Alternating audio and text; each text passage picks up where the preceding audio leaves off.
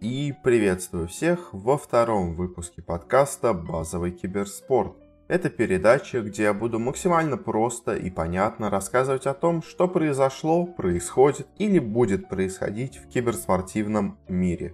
Мы продолжаем серию вводных подкастов, знакомящих слушателей с основами киберспорта. В прошлый раз мы поговорили о самых важных киберспортивных дисциплинах, а сейчас обсудим самые важные турниры, которые стоит знать и турнирные системы, к которым прибегают организаторы соревнований. Вещь, с которой стоит начать, это то, о чем немногие люди задумываются в отношении обычного спорта, но что очень важно для организации любых соревнований. Это то, каким образом устроена профессиональная турнирная система. В обычном спорте этим обычно занимается федерация того или иного спорта, а в киберспорте этим занимаются сами создатели игр – можно выделить два основных подхода к организации профессионального сезона – открытый и закрытый. Давайте начнем с открытого. Самым ярким его представителем является компания Valve со своими играми Dota 2 и CSGO. В чем его суть? Абсолютно все могут сделать свой турнир и пригласить для участия любые доступные команды – а сами владельцы игры обычно раз в какое-то время проводят самые крупные и престижные турниры. Такой подход не очень популярен в обычном спорте. Из известного и похожего можно вспомнить разве что большой теннис. Там есть самая престижная серия турниров Большого Шлема, и есть множество других турниров рангом пониже. И на них могут приехать абсолютно все теннисисты. Можно официально организовать, скажем, условный Кубок Кремля по теннису. Конечно, некое разрешение свыше все равно нужно, но требования к организаторам минимальные. Давайте посмотрим на то, как организована подобная сцена в разных дисциплинах. Начнем с CSGO. В CSGO на протяжении всего сезона проходят мелкие и крупные турниры, а приблизительно два раза в год проходят турниры, которые называются мейджорами – это официально поддерживаемые разработчиками турниры, в которых разыгрывают больше всего денег и которые больше всего ценят. На таких турнирах сейчас разыгрывают по миллиону долларов. Восьмерка лучших команд на мейджоре автоматически приглашается на следующий мейджор, а остальные 16 команд отбираются через квалификации, в которых могут поучаствовать абсолютно все. В теории могут собраться ребята со двора и пройти на чемпионат мира – Сцена в CSGO это, наверное, самая открытая сцена из всех киберспортивных игр. В Dota 2 система несколько сложнее, но зато более упорядочена. На протяжении года также проходит множество турниров от самых разных организаторов. И один раз в году, летом, проходит турнир V International. Это один из самых известных и, наверное, самый крупный киберспортивный турнир в мире – Каждый год V International бьет киберспортивный рекорд по сумме денег, которые разыгрываются на турнире. На последнем V International была разыграна сумма в 25,5 миллионов долларов. А команда-победитель забрала себе более 11 миллионов долларов. Именно про этот турнир чаще всего любят говорить по телевизору, когда рассказывают про огромные деньги, которые вертятся в киберспорте. Но самое интересное это то, что эти деньги выделяют на турнир не сами организаторы, а зрители. Вот уже 8 лет его призовой фонд начинается всего с 1,6 миллионов долларов, а дальше зрители, покупая разные вещи, связанные с турниром, отдают четверть суммы с покупок на увеличение призового фонда. Таким образом, то, что призовой фонд каждый год бьет рекорды, это знак не того, что на него просто выделяют большие деньги какие-то толстосуммы, но знак того, что с каждым годом все больше людей начинает интересоваться игрой и киберспортом и готовы тратить еще больше денег на свою любимую дисциплину. Раньше профессиональный сезон в Dota был похож на CSGO, но последние два года систему сделали более упорядоченной. На протяжении сезона все так же проходит множество разных турниров, но теперь часть из них получает статус официального мейджора или майнера, и на нем команды зарабатывают себе рейтинговые очки. По итогам сезона лучшие команды по рейтингу автоматически приглашаются на V International. Получается система, которая уже довольно сильно похожа на то, что есть в большом теннисе, где на официально одобренных турнирах игроки зарабатывают себе рейтинг. В этом году будет проходить по 5 мейджеров и майнеров, а по итогам сезона 12 лучших команд сразу попадут на The International в Шанхае. Ну а остальные 6 команд будут отбираться на него через квалификации. Но также есть и закрытая система. Новые дисциплины в основном отдают предпочтение ей, да и обычному человеку она более знакома. Именно по подобной системе происходит большинство турниров по реальным игровым видам спорта. Футбол, хоккей, баскетбол. Во всех них есть только один чемпионат, который организует местная федерация, и несколько международных турниров. Для простоты примера возьмем европейский футбол. В каждой стране есть свой официальный чемпионат, который организовывает постоянная компания, и чтобы участвовать в международных турнирах, надо добиваться результата именно в этом чемпионате. Другие организаторы иногда могут проводить небольшие турниры, но серьезные команды не будут в нем участвовать. Похожая система есть и в дисциплинах киберспорта. Стала популярной она после ее ввода в Лиги Легенд. Заключается она в том, что по ходу сезона почти нет серьезных турниров от сторонних организаторов. Все серьезные команды участвуют в профессиональной лиге, которую контролирует разработчик игры. У них есть контракты, по которым они могут участвовать только в этом турнире. Почти все сторонние профессиональные турниры вымерли, и есть только единственная полугодовая лига для каждого из регионов, таких как, например, Европа, Америка, СНГ, Турция, Китай, Корея, ну и так далее. И уже команды с лучшими результатами в каждой из лиг попадают на международный чемпионат мира. В LoL он называется просто World's Championship, ну или чемпионат мира. Проходит он раз в год осенью, и в момент выхода этого выпуска как раз должен закончиться чемпионат мира по LoL в этом году. Есть разные мнения по поводу такой системы. Тот факт, что происходит меньше матчей, команды в основном играют внутри какого-то региона, международные матчи довольно редки, для кого-то являются плюсом, а для кого-то минусом. Если говорить о деньгах, то в LoL сами по себе призовые фонды меньше, чем, скажем, в Dota. Но много денег выплачивается игрокам и командам в качестве ежемесячной зарплаты, ну или какой-то компенсации. Также в последние пару лет стал появляться новый вид организации турнирного сезона, который является максимально закрытой вариацией того, что было описано до этого. Это франшизная модель, ну или франшизная система. Она не очень популярна в европейском спорте, но очень популярна в Америке. Их НХЛ по хоккею, NBA по баскетболу, МЛБ по бейсболу, МЛС по футболу. Это все франшизные лиги. В чем их смысл? В момент организации лиги люди или какие-то компании выкупают себе место в чемпионате и после этого сохраняют его у себя навсегда. Команда не может вылететь из чемпионата, даже если занимает последнее место. Но, соответственно, и никто новый не может войти в нее, если только не происходит расширение всей лиги. Если говорить лично мое мнение, то такая модель жертвует спортивными принципами ради максимальной прибыли. Такой системе могут существовать вторые лиги, но они не связаны единой иерархией с основной и скорее служат площадкой для вторых составов команд из основной лиги. В киберспорте сейчас имеется две лиги, которые построены на такой модели. Первая из них проходит по игре, о которой мы немного говорили в прошлом выпуске. Это Overwatch и, соответственно, турнир Overwatch League. Именно из-за нее Overwatch прогнозирует большой рост в мире киберспорта. Инвесторам очень нравятся франшизные лиги, и они готовы вкладывать огромнейшие деньги в них. Места в лиге в первом сезоне стоили по 10-20 миллионов долларов. Во втором сезоне, который только еще грядет, они уже стоят по 30-40 миллионов долларов. И все это при том, что уже прошедший первый сезон не стал каким-то невероятным открытием и не стал невероятно популярным.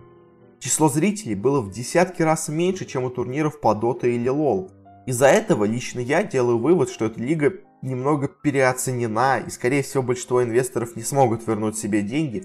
Как я говорил, в киберспорте все сейчас очень быстро меняется, и уже сейчас Overwatch, который пару лет назад был невероятно популярен, стал терять зрителей и вообще игроков в целом. Но есть и вторая лига по франшизной модели, которая, как по мне, намного более разумная и потенциально успешна.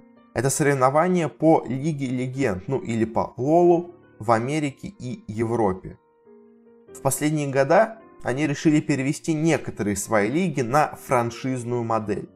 Начали они с североамериканской лиги, где люди как раз привыкли к ним, но почему-то за место в турнире по самой популярной игре в мире просили не по 20 миллионов долларов, как в Overwatch, а по 10 миллионов. Сейчас планируется перевод и Европейской лиги на такую же франшизную модель. А в остальном у LoL остается все так же. Тоже лучшие команды во франшизной лиге попадают на чемпионат мира, где уже соревнуются с лучшими командами со всего остального мира. Мы посмотрели на основные системы организации турнирного сезона в киберспорте. И теперь давайте поподробнее посмотрим на то, как проходят самые интересные турниры. Начнем с того, о чем мы еще не говорили. Это турниры ВЕСК и ВЦГ. Обычно эти турниры проходят сразу по нескольким дисциплинам, но самое интересное в них это то, что участвовать в них могут только команды из одной страны. В большом количестве стран проходят отборочные турниры и выявляется одна или несколько условных сборных этой страны. После чего они уже соревнуются в одном месте на крупном турнире. Можно назвать это условно киберспортивной олимпиадой. В последние года очень активно проходил турнир ВЕСК. Его организовывают китайцы, которые владеют AliExpress. И проходит Веск, соответственно, тоже в Китае. ВЦГ это довольно старый турнир, который проходил на протяжении долгого времени, но в последние пять лет его перестали проводить. Недавно объявили, что будущим летом снова пройдет турнир ВЦГ, и организовывать его, как и Веск, будут тоже китайцы. Наверное, это все, что можно сказать про эти турниры. Они не очень престижны, но довольно интересны именно соревнованиями сборных. Ну а теперь перейдем к более подробному рассмотру именно турниров. Начнем в том же порядке, а именно с CSGO. В нем на турнирах серии Major применяется довольно интересная и необычная система. Есть 24 команды. 8 команд из восьмерки лучших на прошлом мейджоре, 8 из тех, кто занял места с 9 по 16 на том же самом мейджоре, и 8 тех, кто смог победить на региональных отборочных в Европе, Америке, СНГ и Азии. Сначала на мейджоре 8 команд с отборочных и 8 команд, занявших с 9 по 16 место на прошлом мейджоре, играют по так называемой швейцарской системе. Ее довольно часто применяют в шахматных соревнованиях. Сначала команды играют первые матчи против случайного соперника, а дальше победители играют с победителями, проигравшие играют с проигравшими, и так далее до тех пор, пока у команды не будет 3 победы или 3 поражения. При трех поражениях команда вылетает, а при трех победах проходит следующий этап. В следующем этапе 8 команд с тремя победами играют с 8 лучшими командами с прошлого чемпионата и играют по той же швейцарской системе. И уже после нее 8 лучших команд отправляются в стадию плей-офф. Там в обычной олимпийской системе играются четвертьфиналы, полуфиналы и финал. Важно также знать, что все матчи на протяжении турнира играются в формате BO3. Так в киберспорте обозначают матч до двух побед. Цифра 3 там из-за того, что максимум может быть сыграно 3 игры. Также могут проходить матчи в формате BO1, это просто один матч. В формате BO2 это два матча между командами, в которых может быть ничья. Иногда в финалах играют в формате BO5, то есть до трех побед. Теоретически можно играть и BO7, и BO9 и так далее, но это очень долго и почти никогда не используется. V International по Dota 2 используется другой формат турнира. Последний год участвовало 18 команд, 8 лучших команд по рейтингу, сработанному по ходу сезона, и 10 команд с региональных отборочных в Северной и Южной Америке, в Европе и СНГ и в Китае и Юго-Восточной Азии. Дальше эти 18 команд делятся на две группы. В них команды играют между собой BO2 матчи. Команды, занявшие девятое место в группах, сразу вылетают. Четыре лучших команды проходят в верхнюю сетку, а оставшиеся команды с 5 по 8 место проходят в нижнюю сетку. Вы можете спросить, что это за верхняя и нижняя сетка. Это вещь, которую не так часто используют в обычном спорте, но очень часто используют в киберспорте. На V International и многих других турнирах играется стадия плей-офф с выбыванием после двух поражений. То есть, если ты в верхней сетке, то ты имеешь право на одно поражение. Такая система требует больше времени на проведение, но зато позволяет избежать случайностей в жеребьевке, когда, скажем, условно, две сильнейшие команды встречаются сразу в четвертьфинале. Из того, где она используется, она довольно часто встречается в автоспорте, дартсе, дзюдо и настольном теннисе. На V International в верхнюю сетку попадают только 8 сильнейших команд, а остальные 8 должны идти по нижней сетке, зная, что каждый матч может быть последним. Первые матчи в нижней сетке играются в BO1 формате, все остальные матчи в плей-офф играются в BO3 формате, а финал играется в BO5 формате. В Лиге Легенд также имеется очень интересный формат на их чемпионате мира World's Championship. Как я уже говорил, туда проходят лучшие команды из местных чемпионатов во многих странах. Всего участвуют 24 команды. Условно 12 сильных и 12 слабых. Среди сильных в этом году есть три лучшие команды из Кореи, две лучшие из Европы, Америки, Китая, Тайваня и одна лучшая команда из Вьетнама.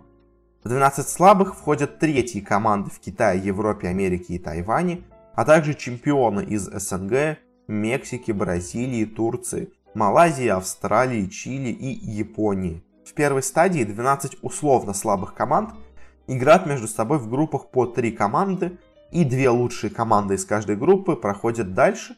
После этого команды, занявшие первое и второе место в каждой из групп, играют между собой матчи BO5 и определяют, кто пройдет в следующий этап. Таким образом, к 12 сильнейшим командам присоединяются только 4 условно слабых команды. После этого 16 команд играют между собой в группах по 4 команды и 2 лучшие проходят в плей-офф. Плей-офф играется по обычному олимпийскому принципу без шанса на поражение. В заключительной стадии все матчи проходят в формате BO5. В целом, последние две стадии на чемпионате мира по LoL похожи на чемпионат мира по футболу. Такие же группы и такой же плей-офф. И последний турнир, о котором мы поговорим, это Overwatch League.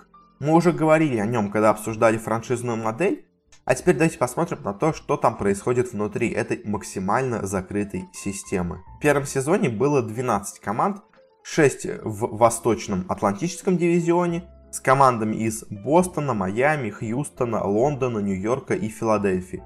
И 6 команд в Западном Тихоокеанском дивизионе, с командами из Далласа, Сан-Франциско, Сеула, Шанхая и двумя командами из Лос-Анджелеса. Это разделение на дивизионы в первом сезоне было довольно условным, но во втором его обещают сделать более важным. Лига проходит в 5 стадий. В первых четырех стадиях команды играют друг с другом в групповом этапе, и в конце каждого из этапов 4 лучшие команды играют между собой небольшой плей-офф. После этих четырех групповых этапов подводится общая статистика и наступает пятый финальный этап с заключительным плей-офф. Лучшая по количеству побед команда в каждом из дивизионов проходит в плей-офф с высоким жребием, а четыре следующих команды в общей таблице проходят дальше с низким жребием. Дальше вот эти четыре команды с низким жребием играют между собой четвертьфиналы, и победившие команды проходят в полуфинал, где играют с двумя командами с высоким жребием. Ну и после этого победители играют между собой финал, чтобы определить чемпиона Overwatch League. На протяжении всех стадий команды зарабатывают деньги за место в турнирной таблице, но главный приз разыгрывается именно в финальном плей-офф. Там разыгрывают 1,7 миллионов долларов с наградой в виде 1 миллиона для победителя. В следующем сезоне Overwatch League должны также появиться новые команды из Атланты, Парижа, Торонто, Вашингтона, Ченгду, Гуанчжоу, Ханчжоу и Ванкувера. На этом мы заканчиваем наш рассказ про турниры. После этого подкаста у вас должно быть достаточно знаний, чтобы неплохо разбираться в форматах турнирных систем в киберспорте, знать, какие есть крупные киберспортивные турниры и как они проходят. В следующий раз мы вернемся к киберспортивным дисциплинам, но поговорим о тех, которые пользуются меньшей популярностью в мире. Ну а я хочу поблагодарить всех вас за прослушивание. Надеюсь, подкаст был для вас полезен и интересен. Оставляйте свои отзывы и пожелания, мы выходим почти везде, на YouTube, во Вконтакте, в приложении подкаста на айфонах, в Google подкастах на андроиде, на SoundCloud, на подстере и во многих других подкастоприемниках. Можете подписываться где вам удобно и писать комментарии. Ну а я еще раз вас благодарю и прощаюсь с вами до следующего выпуска.